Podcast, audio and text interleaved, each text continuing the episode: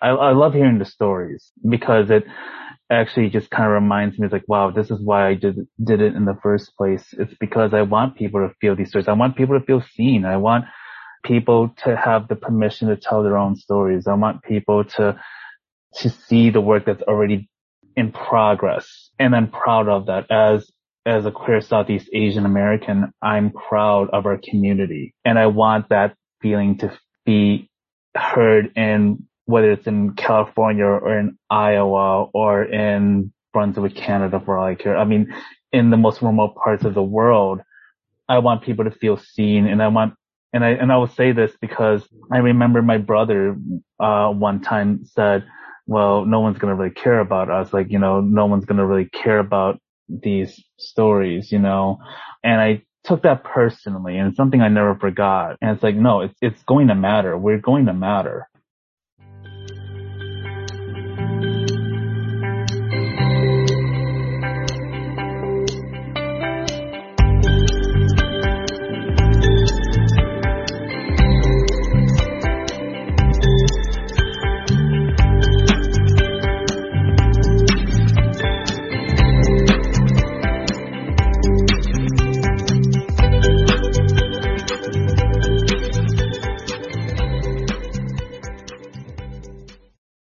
Everyone. Welcome to Open Mind Night, a show that talks about everything mental health and mental illness related.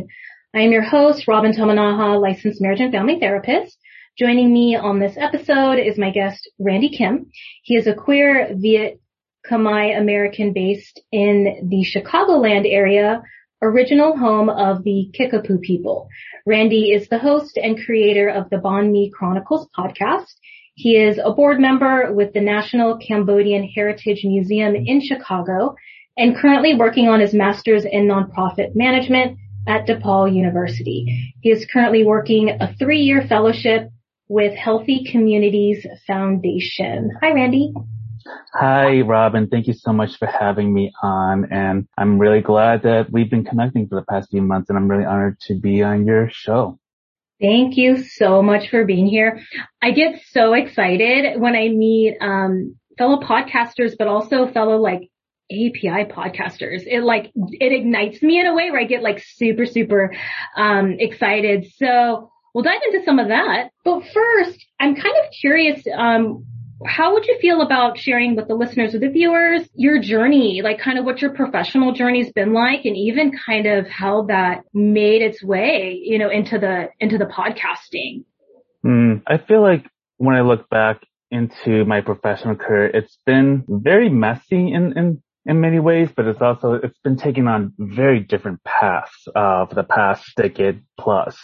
So I graduated from, uh, UIC, the University of Illinois Chicago as an English major. And prior to that, I actually wanted to go into journalism, but I was having a lot of conflicts. And I think I'll probably share this later on, uh, as to what got me astray from the journalism field but I was actually going to go into secondary education and I realized that this was not going to make me happy. I could not see myself in a classroom teaching in America. And I thought, well, maybe I might as well just try to finish up my degree and get an English degree and see what's out there. And, uh, lo and behold, the Great Recession happened in 2008 and I had just completed an internship with a uh, sports TV network, which again, I probably would share more about that one later on, but to give more context, I wanted to actually dive into the, the field of journalism, specifically in sports, because I am a very passionate Chicago sports fan.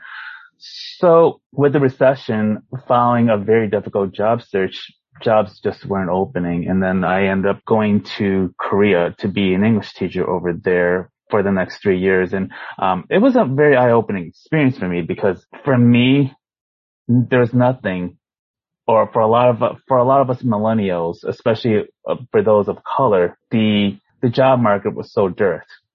And there were many millennials like myself that needed to find a different option. And the, the idea to teach abroad came up. Um, I know like China, Japan, and South Korea, those were hotbed places for English teachers. And I thought, well, as an English major, why not?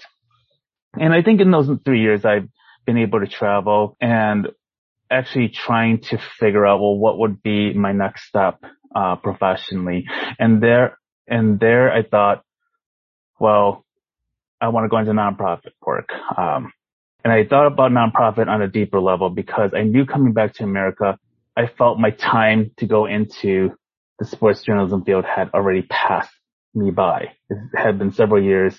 I was already unsuccessful in the job search prior to that. But I thought what I learned from nonprofit, uh, being an English teacher there was that I really enjoyed being in community with, uh, with people. And there was uh, a volunteer organization that I joined where we were serving to volunteer at uh, local orphanages and domestic violence shelters. And it gave me a pathway to learn about what that what that um, environment is like. But i will also say that there's a lot to be said um, especially when uh, these organizations are led by churches and led by white people. So there were things that I also confronted that I wasn't comfortable with, but then there was also part of the community impact that I had that I saw that, okay, well, there's certain things I can control, um, in terms of my relationship with the people that I built relationships with. And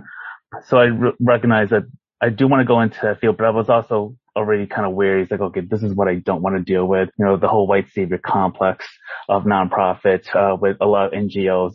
I did not want to go down that path, um, like what other people would go into. So coming back home, I got involved with Asian American advocacy when I used to work as an immigrant rights organizer for the Korean American Resource and Cultural Center and then, then having to deal with, then actually dealing with, uh, after the grant ran out, uh, my position wasn't renewed. So I was going into like different fields from uh, I don't want to get into this long story, but I will say that I've hopped into different nonprofits over the last, over the next few years. And, and I gotta say that sometimes when you go through so many transitions in a short amount of time due to layoffs and unexpected, uh, job changes, you're constantly on the go and you're constantly trying to figure out how to survive.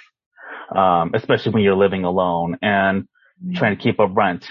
So there were times when I had to take pay cuts or taking jobs that were actually kind of beneath my own experiences. So I think getting to the more recency of my own experiences, that's kind of where I got into podcasting. Uh, it's also where I decided to go back to school because I felt that um, I was plateauing. About two years ago, I realized that you know I'm heading into my late 30s. I feel that the last job that I had wasn't giving me what I needed to grow as a person, to feel that I have more agency in what I want to do. And I thought about podcasting uh, for several reasons, and well, part of it's because when I was going through the, the through my own personal issues as a journalism student uh, in my undergrad years, I remembered having people that were supposed to be mentors who were also white tell me that I wasn't good enough to write. Um, I had, I had one particular experience that was traumatizing back then. And I remembered there was a Southeast Asia symposium at my community college. And as a Vietnamese and Cambodian person, this was actually the first time I started learning about the history of what my family had went through. Um, I wasn't really learning any of this from K to 12 uh, being in a predominantly white community. And I was writing what would be, what was supposed to be the feature story for it. And I was also taking photos too. So I got a, so we got into this meeting, like our weekly meeting. I had the story finished, had the pictures finished. They basically said, we love the photo of the opera uh, dancer. They said, we're not going to use your story. They gave me no reason. They did not tell me why. They said, well, it's not good enough or they kind of casually said, well, I don't think it's important enough.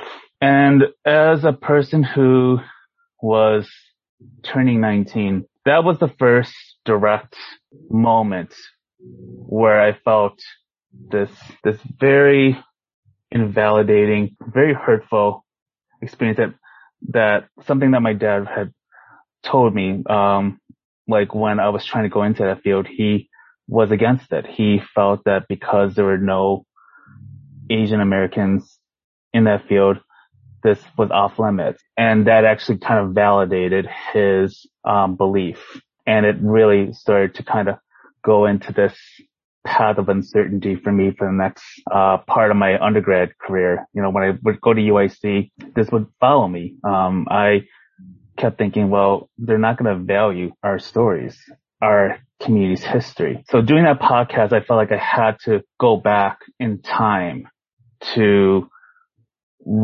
to recognize some of that pain that was that was holding me back from pursuing the fuller versions of myself, to tap into the into the being that I am, and, and to tap into the history that my family and my ancestors have embodied in me. And then going back to school, I felt that I needed to, you know, sharpen my own skills. I wanted to take a lot of the experiences I've had, both uh, professionally and as a volunteer, to to make more of an impact or to be a better collaborator, to to to do work that continues to make me curious, to uh, help me pursue and find uh, opportunities to uh, collaborate, especially on causes that are very urgent to us. And and I think as a podcaster, when I started my podcast about two plus years ago, I was thinking about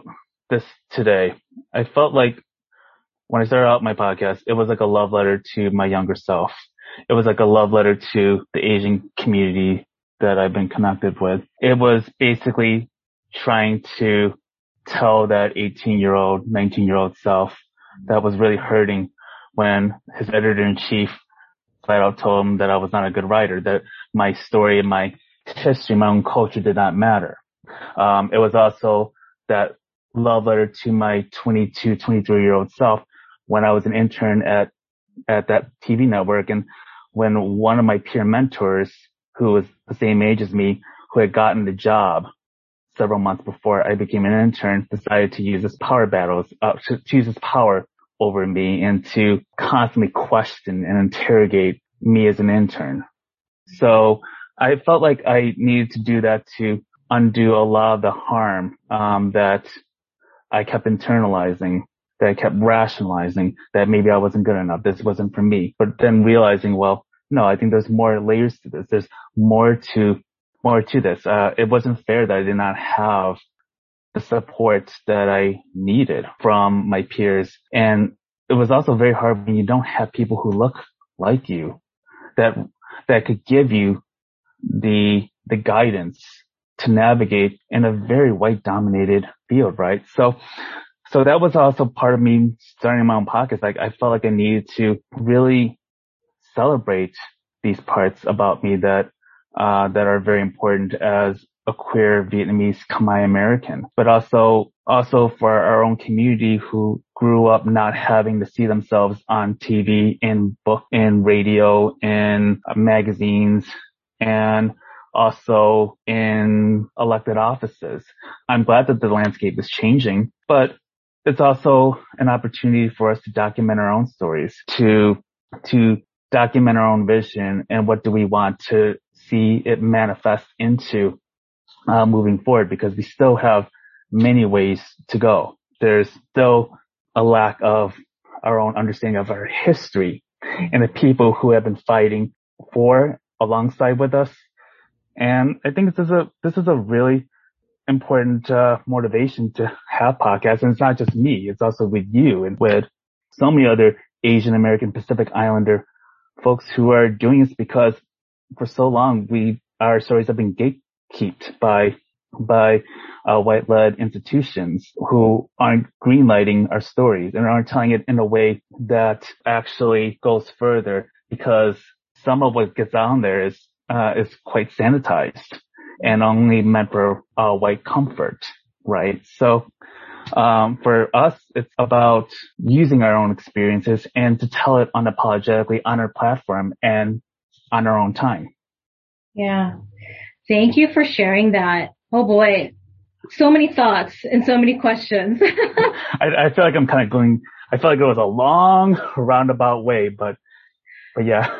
No, I think, I think you described it very well because it was this up until, you know, now, like your journey and, and what it's been like. I remember too, man, back in like, oh my gosh, that 2008, 2009, I remember how that really uprooted a lot of things for people, especially BIPOC, right? Cause it's, it is harder, you know?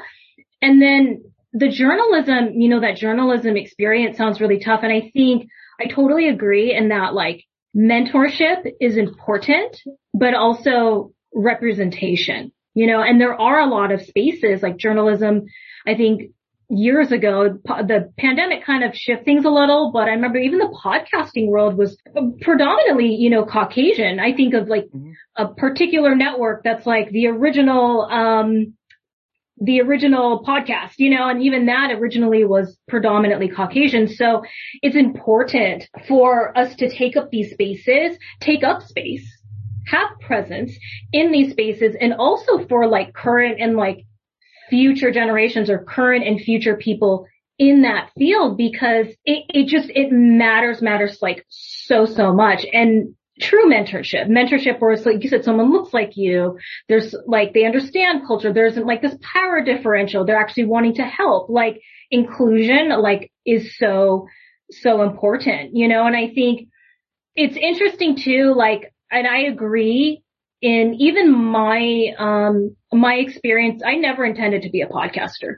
ever. I mean, I intended to be a therapist, but, um, but, but I mean, essentially it was like, I, I had some point I realized like, this is like a big platform and how great would it be to really kind of this is called open mind night, but like a mic, you know, like you hand the mic to someone, someone who gets to share their own story from their personal experience. Because I think stories are so much powerful, so, so much more powerful and actually authentic when it comes from the person who has lived experience, right? Right. And so I, th- eh, I'm trying to recall what I thought when you were describing your story, but I think it was along the lines where I almost felt like, you know, when you mentioned you kind of in a way got re in touch or more in touch with like past you by having the podcast, right? It almost sounds like um like a also even like a discovery process in a way because you're right you're right even like my culture and with my family is very similar where things weren't really talked about, like the complete story or someone's actual lived experience in something that was political, something that was had to do with war. Like it was kind of like I, I knew from the news or sort of textbooks, but like it wasn't until unfortunately sometimes when someone was later in their life I actually found out like how they experienced something that was very, very difficult and, and collective. I'm Japanese American, so it was kind of like I think within mine it was more like the internment camps. And even then, like I didn't find out a lot of those stories until much later. And there's still some that mm-hmm. I haven't heard. Mm-hmm. No, you're right on that because I think to also sharing how what I what little did I know about my own Asian American identities, I did not learn about that history of myself until I was about 30 years old and I'm 38 now. And it wasn't until I left Korea coming back to America and being involved with Asian American spaces, uh, particularly uh, the queer trans uh, spaces, because um, I did not learn who Grace Lee Boggs was until that time. It was actually the credit. The credit goes to the activists who I've been very fortunate to be in connection with. Uh, it was through social media that I learned about who Yuri Kochiyama was, or Fred Korematsu, or um, Helen Zia. And what's also very sad about it is there are people in our millennial age group that don't know who these people are, despite how how important their contributions are. I mean, most um, I think that there is a statistic, and I'm I can't remember the exact number, but there's a vast majority of non-Asian Americans that don't, that couldn't name a, an Asian American activist or educator or leader. And I think that really tells you a lot about how far the invisibility goes and how detrimental that is to our own survival, to our own health, to our own ability to thrive. And yeah, representation matters, sure. But what about equity? What about dismantling tokenism? If you have like five Asian reporters well, who's on the board? who, what does the executive leadership look like? So I think when I hear representation matters, I just kind of like, it, I kind of bristle pretty quickly on that because like, yeah, Crazy Rich Asians became a big box office hit, but guess what happened next? You know, Adele Lim, uh, can't get green light and she's so severely underpaid versus her white male counterpart. There's a reason why it's not green lighted because she caught it out. And guess what? America does not deserve another Crazy Rich Asians because they're not fixing the damn problem. Yeah. Um, and, and that's why I have a cynicism towards it, but I'm also optimistic that we're not going to just stand idly on this at all. we we can, we're going to call it out and shout it from the rooftop and educate our younger folks to not settle for less. You know, for growing up with refugee parents, it's about survival. It's yeah. about, and survival sometimes means having to sacrifice a lot of our own history, our own culture, our own pride to just to assimilate to a narrative that was only meant for making white people comfortable. Mm-hmm. So when we're teaching our younger generations, non-parents or as uncles, as, as teachers, that it's important for us to make sure that, that we, uh, normalize this new version of us. And so that way, uh, historical figures and current ones who are making history now are not going to be forgotten and that their fight wasn't in vain. Yeah, definitely, definitely. I agree. And I think even the, the whole crazy rich Asians thing, I, I always had interesting feelings about that, like the movie and like, or the story, of the yeah. book, but because it's like very small and I feel like I don't know, and this may be a little off topic, but you know, you brought up, um, in some sort of way, like, you know, I always think like my, model minority and like, and two, right. I'm more about like the, all the stories, you know, and yes. the We're whole not... range of experience. And I feel like Crazy yeah. or, um, yeah, Crazy Rich Asians was very like, I don't know, I kind of, it, it wasn't, it didn't settle too well with me as, as far not as the only one. Mm-hmm. the Asian, you know, diaspora looks like.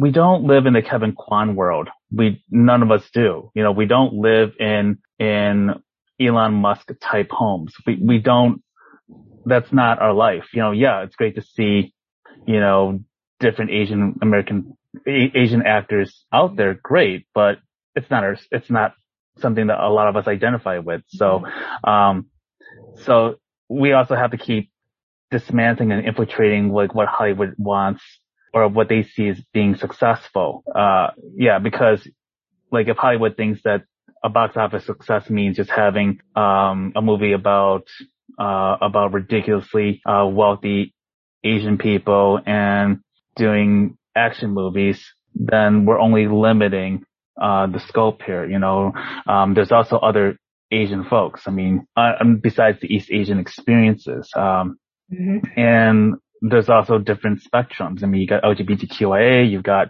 people who are disabled, deaf, um, blind, you have different intersectional experiences of the Asian and then Pacific Islander experiences and, and we just can't focus on the most visible of our community.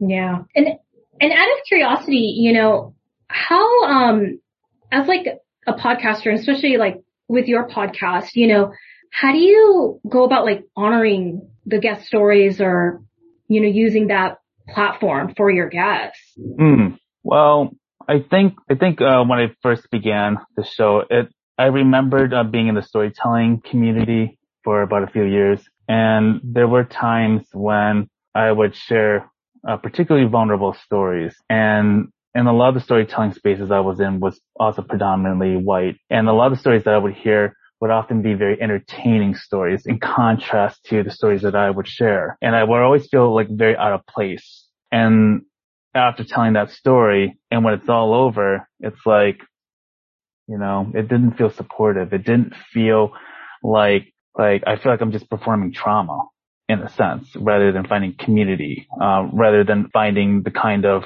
kind of, uh, bond that I would have with other storytellers. Although I have in in, in the past uh, been connected with other folks who uh, who have you know shared their vulnerability, who have shared their vision in their stories, and so I recognize that as a podcaster, there's a responsibility to, to honoring, uh, how or what a person shares, especially when there is particularly, particularly trauma involved. I think what I try to be very mindful of is, is understanding what my mission is, understanding that it's, it's to also navigate into the intersectionality of our own experiences through the layers, but also to recognize that we deserve to celebrate ourselves in this, that, that we are growing as people, that we're not defined by just the trauma in our stories, that we are eventually defined by our ability to, to grow and to evolve as mm-hmm. people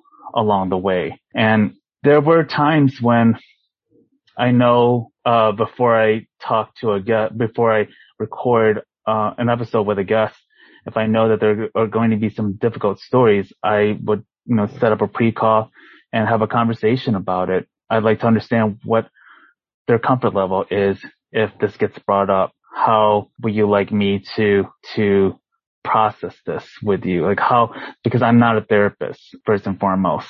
It's not a therapy session. Uh, the goal of my show is to make sure that you get to tell your story and that, that we work on an outcome of what we would like to see this episode be to look like. That is very important because it's not just my show. It's also their stories and I want them to have agency in being able to tell their stories because for me, it's a privilege to do that. You know, it's a privilege for me to get that trust, which is very sacred because, because like any time that they open up, that means that they are open to having that relationship with you. And I think that's something I take very, very seriously. But yeah, I, I do think it's important to just to go over it with your guests beforehand and and also think about your own understanding of these issues too, because you don't want to go in completely blind or ignorant of, uh, ignorant of what they went through because if they shared something and, and you're not reacting very well to it, then I think that that also tells you about, uh, about how this may not be an area that you are uh, versed in talking about. So I think it's okay to acknowledge uh, times where you don't understand these experiences, but just acknowledge that you know, thank you just by saying thank you for sharing this. Um, I really appreciate you for bringing this up and also think about your own self reflections. Like I will have to look up this topic, this history more. I will look to do better. I think just even acknowledging what you don't know is important rather than just dismissing it because yeah, I, I don't like to keep people in their trauma once it's open. I think it's important for me to help, you know, navigate like what, what is, what are we leading this conversation into? Why does this particular event in that person's life matter? And how is it connected to the uh, to the beautiful work that they're doing, to the connection to the reconciliation that they've made for themselves. Mm-hmm. I think that's, I think that's, that, I think there's more power to it. Um, the trauma is only part of the experience, but not the full entree. It, it's just part of what connects it to the actions that we take. Right, right. I like what you said too about, um, it sounds like, and, and I love that, and I do the same where it's like very collaborative, but also knowing and being aware and talking about like the limits and boundaries you know, when it comes to these topics and, and how it's, um, how it's gone about, you know, and, and you're right. Like there's like the trauma component, but there's also like the big picture and all these other things, you know, for, and let me know if this is like, okay, um, you know, when we have guests on or, you know, we talk about these, you know, deep topics and, you know, with people, we, I think we also have like our own, our, own experience with it as like, you know, the podcaster and the person that, you know, is kind of maneuvering and like providing that stage for people and kind of in a way sometimes absorbing it. So, and I, I think one thing that comes to mind, just, it's kind of a general term, I think in, in general for this, but like almost like experiencing and listening to someone else's trauma can sometimes lead someone to experience maybe some part of like vicarious trauma. Mm-hmm. Yeah. Oh, absolutely. It, it sure can open up. I would say like over the summer when I was still continuing my podcast and I think I was still going at a pretty frenetic pace of top, on top of work and on top of other responsibilities that were just holding me at bay. And, and I think it was around the time of the anti-Asian violence that it started to pick up because I was starting to do episodes and having some, I guess, share some of their own experiences, particularly with childhood.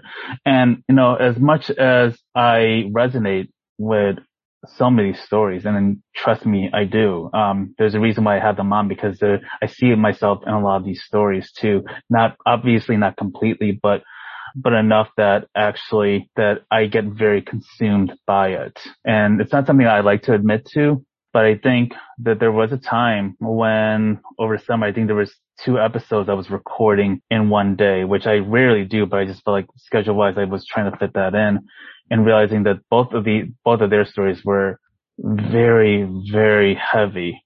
And towards the end, I think by the end of the night, I was just like mentally, emotionally spent. And it took me about a week for me to, to feel, I don't want to be back to myself again, but to feel functional again, because it's not only just hearing these stories, but also having to spend a lot of time processing how am I going to maneuver it? Uh, what kind of conversation am I thinking about? Sometimes I feel like I have to go back into my own past in order for me to understand.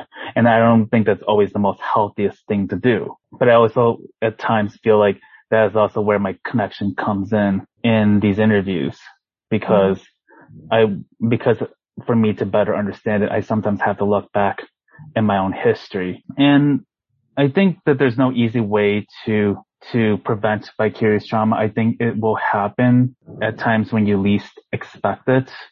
Uh, what I can say is just giving yourself enough grace if you have to pause uh, from the recordings, if you have to excuse yourself, then you know by all means please do and be transparent about it with your guests too and and the people that you would like to have on because I think it's it's a labor of love but sometimes that labor can be very crushing. And I think it was like around the beginning of September where I said, you know what, I've got to take a pause from this show for the next, until next summer. And, you know, right now we're into winter and honestly, it felt great uh, for the past two months of not releasing an episode. I feel great about not scheduling an interview. Um, I, I, I, still do I still promote some of my re-releases as of late. And that's actually kind of fun for me because at least I get to kind of reintroduce them back. Um, because for a while I was releasing weekly episodes for a good period of time and that can be very taxing. I mean, you gotta deal with uh, not only the scheduling, the recording, but the editing. Then you gotta do writing the show notes, um, the promotion of it. Yeah, the whole, the whole gamut. Uh, and that can be very, and that was very taxing for me. So I don't miss, uh, I don't miss working on an active, uh, season right now, thank God. But, but I do have the hunger for it. I mean, there are times where I feel tempted. It's like, oh gosh, I'd really like to interview so and so right now. Um, or this, this uh, current event sounds very important that we really need to talk about. Um, but I think it's good for me to pause and to give myself a better rest and a better reset because I think what I really don't want to do, and I've seen a lot of podcasters fall into it, is that they get overwhelmed, they give up, they become some ways um, jaded and leave it all together. And I don't want to be in that position where I feel like I'm obligated to do this for my followers. I have to do this from a from a good place, uh, from a good mindset, and not from a place of scarcity and hope, and trying to remind myself to do things from a place of abundance. So um, and I think even when I get back to it, I'll have to rethink about how it will look like. Uh, I don't think I would do weekly episodes. I can guarantee you that's the first thing I will not be doing is that it'll be done bi-weekly. You know, it'll be done every two weeks or however it's going to look like. And maybe I'll shorten up my seasons as a result. But that's the beauty of discovering of what isn't going to work for you. And that's when you give yourself the opportunity to put your foot down and say, you know what? I gotta stop. Um, I gotta stop before this starts to escalate into something more difficult to climb out of. Yeah. I think, um, and I remember when, uh, months ago when you had announced that, you know, you're taking like kind of like more of a respite or like a little break, you know, and, and maybe cause like I work in mental health, but I'm all, I was like, yeah, self-care, you know, like great, like to, you know, acknowledge that and be able to give that, you know, to yourself. It, it's, it's interesting because it's like, and, and I get it too, where it's like when you have a passion and something like you're so excited about, mm-hmm. you're really wanting to like keep going with it and keep going with it. And that yes. can drive you to continue to, um, do more episodes and think about those ideas all of a sudden and be like, wow, that person would be great. But it's like kind of a tricky balance because yeah. not just with the vicarious trauma, but also kind of like leading into, leading into burnout because, mm-hmm. you know, especially for those of us that are, you know, we're not like a part of some, you know, big like media company, we're, there's a lot of like back end behind the scenes stuff that's happening that people don't know about the pre-production and post-production. And I remember when you're doing like weekly episodes and I was like, wow, like, I, you know, as someone who's also a podcaster, I was like, whoa, like that's, you know, that's, that's intense because I know like the labor that that takes, although it comes from a place of like love and like passion. Um, but the, also the benefit of even with podcasting, um, is you get to create your own schedule. And that's actually kind of cool. Yeah, it, it does. And also I feel like I get to dictate uh, my agency of how I want to go about it. And, and also I think it's important for me or for everyone to recognize that, yeah, I, I was writing on a lot of momentum too. I mean, I was having all these incredible guests mm-hmm. and there's like more topics that keep me very curious that I feel like, oh yeah, we need to have these discussions and I can't wait to just bring it out to the universe. But then realizing that, you know, I could still pause and I'm not going to feel shame in doing that. Um, that I'm not going to worry about whether people are going to forget about me for the next couple of months. It's fine. I think you have to let certain things go because what really made my show connect with, uh, folks and, and some of these folks became good friends of mine is just being very transparent, just being very honest with yourself and being genuine that you care because once you start to get that burnout, it will come across. It's going to show those cracks will start to appear, you know, like maybe if I do a live video, if, if I feel very irritated or I had a conversation, um, I, I, will say that there was one example. I, I, will, you know, own this up, but I think towards the end of summer, there was a Cambodian content creator who I absolutely adore. I think he's really, he's, he's, he's a, he's does a lot of incredible work, but I think he was putting his like top 10 Cambodian influencers or like up podcasters and I was not included on there. And I think I made a shady comment. I was like, well, it's like you kind of forgot one person, you know, and I think I did it from a place of, of feeling disrespected mm-hmm. because I felt like here I am busting my ass off for the past two years. Like I may not be fully Cambodian, but I think it also triggered that part too because, you know, being mixed definitely didn't help. But I, I felt that the last for two years going, you know, like I have done weekly episodes. I have brought on, brought on like community members to, um, to prolific guests and I'm a one person team. So you're, I, I felt some kind of way about not getting that kind of respect. And I realized like, why did I do this in the first place? And I had to really hold myself back here and really check myself in and say, you know, why did you do this podcast? What's more important to you? Um, and I kept telling people that it's about connection with community. It's about being able to learn more about myself and learn about the people that I'm in connection with. I think that these are incredibly important. This is what keeps me going. But then when I started to think about the lack of respect factor and I started to think more of like, well, why are people paying attention to this so and so? This is putting me in a very unhealthy place. And this was putting me on a path of being bitter.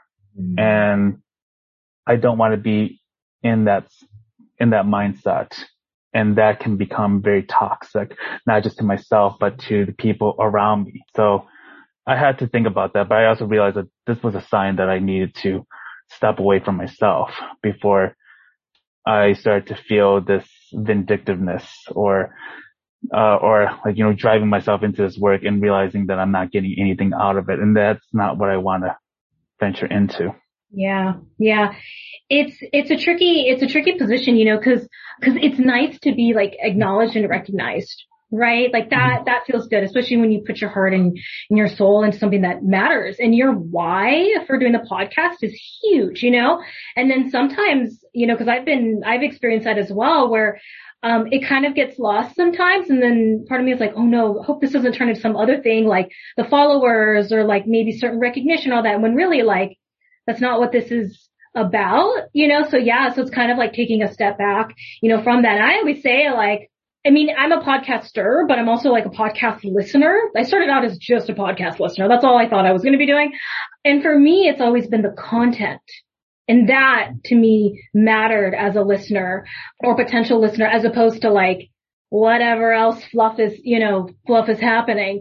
You know, for me, it was like, is this topic resonate? Is this topic meaningful? Is this going to have an impact, you know, on at least like one person, you know, and, and I think for me, like, and, and when I initially heard yours too, like, that's what stuck out to me. Like, I don't think I'll ever forget you. Like, even if you took a break for like two years or however long you want to go on a vacay somewhere, like, I don't think I'd ever forget you and yours because I remember like, even way before we connected, I was like a listener of your podcast and a fan and I'm like, this is amazing.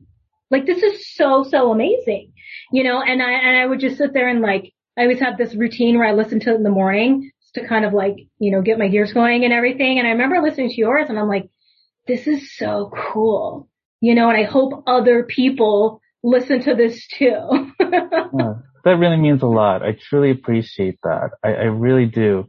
And I'm just very thankful. Anytime I would get a DM from someone who was just listening in and hearing that, I, I love hearing the stories because it, actually just kind of reminds me, it's like, wow, this is why I did, did it in the first place. It's because I want people to feel these stories. I want people to feel seen. I want people to have the permission to tell their own stories. I want people to, to see the work that's already in progress. I mean, and I'm proud of that as, as a queer Southeast Asian American, I'm proud of our community and I want that feeling to be heard in whether it's in California or in Iowa or in Brunswick, Canada, for all I care. I mean, in the most remote parts of the world, I want people to feel seen and I want, and I, and I will say this because I remember my brother, uh, one time said, well, no one's going to really care about us. Like, you know, no one's going to really care about these stories, you know, and I took that personally and it's something I never forgot. And it's like, no, it's, it's going to matter. We're going to matter. Uh, it's just that it needs to be, there needs to be more light on that. I mean, the work has been happening for the past, um, century and a half in America. It just hasn't been shown in the light that it deserves. And, and because we have all these tools, it's getting there. I mean, we're seeing despite the anti-Asian violence, despite a lot of horrible things that have happened to us, in our communities. We're seeing like this push to have Asian American education in taught in public schools, Illinois including, and, and we're seeing more content creators. We're seeing more people really take up spaces, take up space, infiltrate them, whatever. And I think that's encouraging. You know, we need to have that continue and also to show that we're in solidarity with black, indigenous, Latinx communities too in this fight against white supremacy and what that solidarity can look like because I think there's always a saying that the, the minority becomes the majority when we're all together. So, mm-hmm. but yeah, that's, that's what I look at when I think of, uh, the podcast. Yeah, it's not just a podcast for me. It's, it's, it's our ability as a, uh, as a collective to just tell these stories and, and, you know, they may not be listening to my podcast, but they're listening to other um, podcast as well too. And, and I'm glad that there's more than just, you know, me or you. And mm-hmm. we need to have more of our voices because we can't be the only ones telling these stories. Right. Well, is there anything I didn't ask about that you'd want to touch on or say or talk about?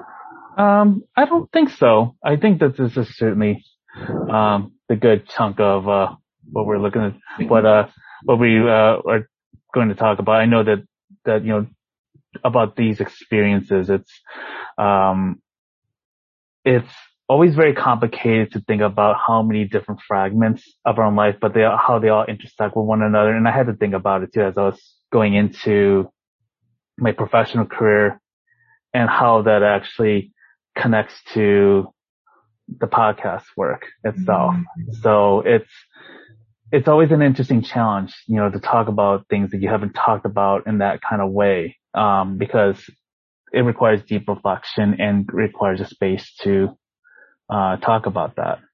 Yeah, yeah. Well, before we wrap up, um, like you said, and I want to remind like the listeners and viewers that uh, you are doing kind of re-release or replays of the Mi Chronicles, so everyone can definitely check that out. I believe it's on like all podcast platforms. I believe. Right. Um, so definitely do that. And then other than that, if the listeners wanted to find out more about you or Mi Chronicles, is there anywhere they can go, like website or social media handles? Sure. So you can uh, follow me on Instagram at Banhmi, B-A-N-H-M-I underscore chronicles. You can find me on Instagram. You'll also get the uh, latest update. I'm also on TikTok, which I'm starting to use, but I'm not professional at it. I am not going to do silly dance videos because I don't have enough time for production. I also have a Facebook page called the Banh Mi Chronicles that you can follow as well. Yes, you can also check out um, the podcast on all platforms. And yeah, there will be certain re-releases. Some of them will be released as video through Spotify. Thank you, Spotify, for bringing that to light. And that's cool. I, yeah, and I hope to that you get to catch up on the all these episodes before I venture out into new ones uh, sometime uh, mid uh, mid 2022. Okay, cool. And what I'll do is I'll put all of those um, in the show notes. And then also the, the video version of, of this episode will go on the YouTube page, um, the Open Mind Night YouTube page. So I'll put that in the description as well so everyone can just easily click on it. So no. yeah. So thank you so much for doing this. It was a pleasure connecting. I was so excited and then also having you on. So thanks so much for doing this. Well, thank you so much for bringing me on and know, best of luck to you in your podcasting journey. And I really appreciate what you've been doing and keep it up. Thanks. Thank you. All right. Well, take care. Thanks for listening. Hopefully this was informative or helpful.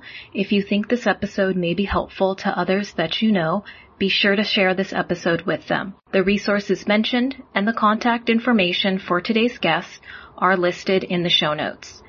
If you are listening on Apple Podcasts, be sure to leave us a rating. If you would like to stay up to date, please subscribe to this podcast and follow the podcast Instagram, Open Mind Night Pod. Also, this podcast is not psychotherapy or counseling. If you need to speak with a professional, you should find one local to you and contact them directly. If this is an emergency, please call your local emergency number or go to your nearest emergency department.